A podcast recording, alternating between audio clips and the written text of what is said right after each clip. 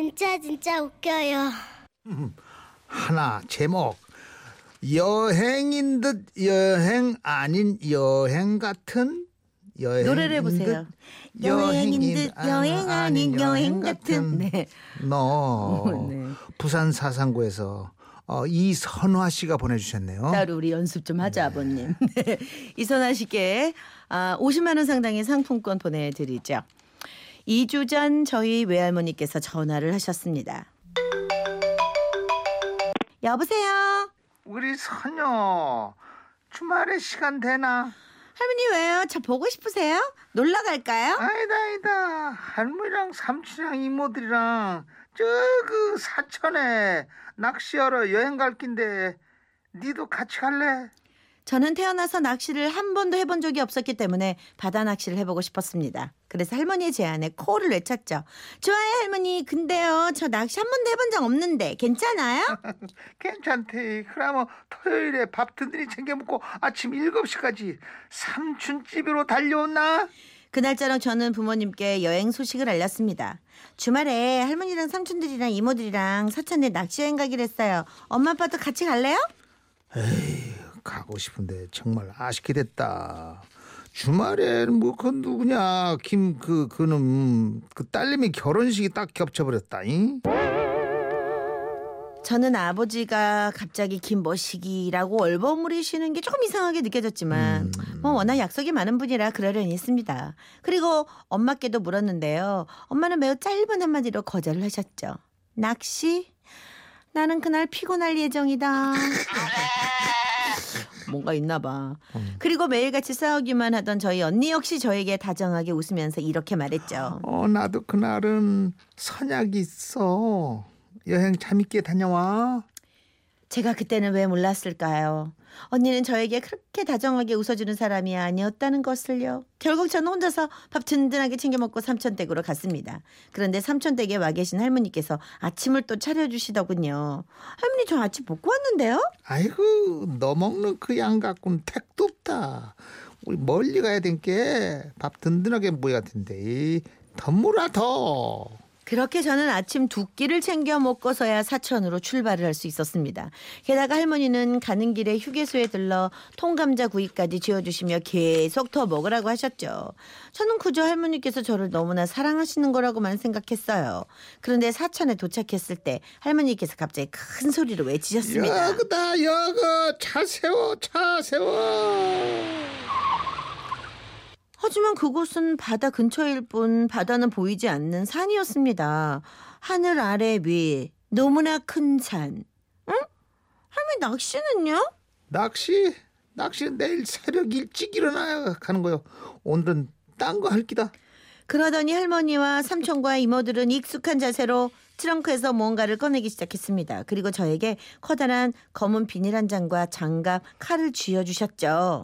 요즘이 쑥 캐기가 참 좋은 시기다잉. 그자? 야자자. 가자 가자. 쑥 캐러. 저는 그렇게 할머니를 따라 온 낚시 여행에서 쑥을 캐기 시작했습니다. 그리고 쑥이 쑥인지 잡초인지 내가 이러다 쑥 캐지듯 캐지는 건 아닌지 정신이 몽롱할 때쯤 할머니께서 점심 도시락을 내밀며 오늘 아침에도 하신 말씀을 그대로 하시더군요. 든든하게 모여야 된대 더 몰아 더 환청처럼 들리는 할머니의 말씀에 따라 저는 기계적으로 밥을 밀어넣고 또 쑥을 캤습니다. 이제는 점점 밥을 든든히 먹기가 두려워졌습니다. 자자 여는 고마됐다 이제 숙소로 가자 저는 그 말씀에 드디어 숙소에서 쉬는구나 했죠. 낚시 여행을 가자던 사람들이 왜산 종톡에 있는 숙소를 잡은 건지 다들 이쯤 되면 아시겠죠. 저희는 숙소에 짐만 풀어놓고 펜션 뒷산에서 또다시 쑥을 캐기 시작했습니다. 아, 아빠가 김머시기 그 딸 결혼식에 간다고 했을 때부터 엄마가 오늘은 피곤할 예정이라고 했을 때부터 언니가 잘 다녀라고 웃을 때부터 내가 알아챘어야 했는데 그래도 내일은 정말 낚시를 하겠지. 오늘까지만 버티자. 쑥은 오늘로 끝이야.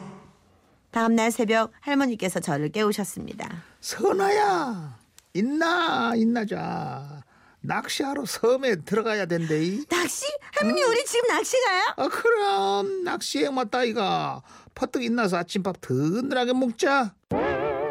밥을 든든하게 먹으라는 할머니 말씀이 마음에 걸렸지만 이번에는 정말 배를 타고 섬으로 들어갔습니다. 그리고 낚싯대까지 손에 들었죠.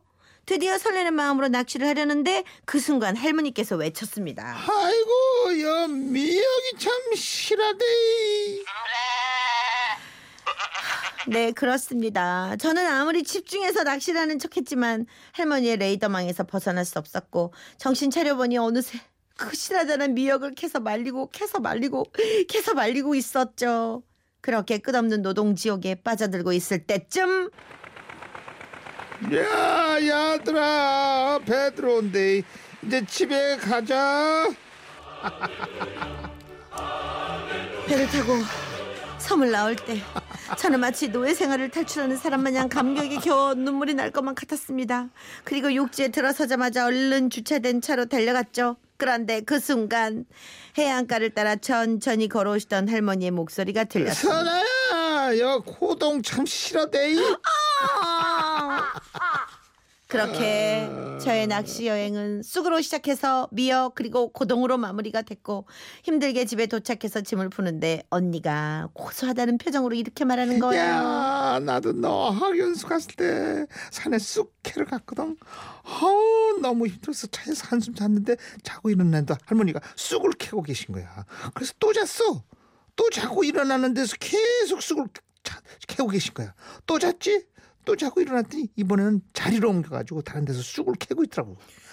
어, 그건 낚시 여행이 아니라 우리를 낚는 여행이었다고.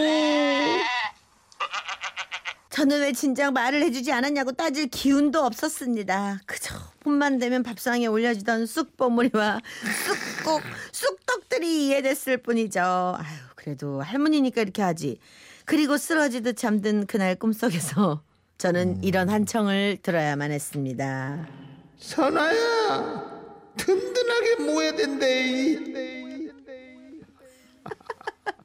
아유, 할머니는 너무 그 식구들을 데리고 가는 게 너무 그 자랑스럽고 든든하고 좋으셨을 텐데 아니 쑥 따라가는 쑥을 너무 좋아하시는 거야.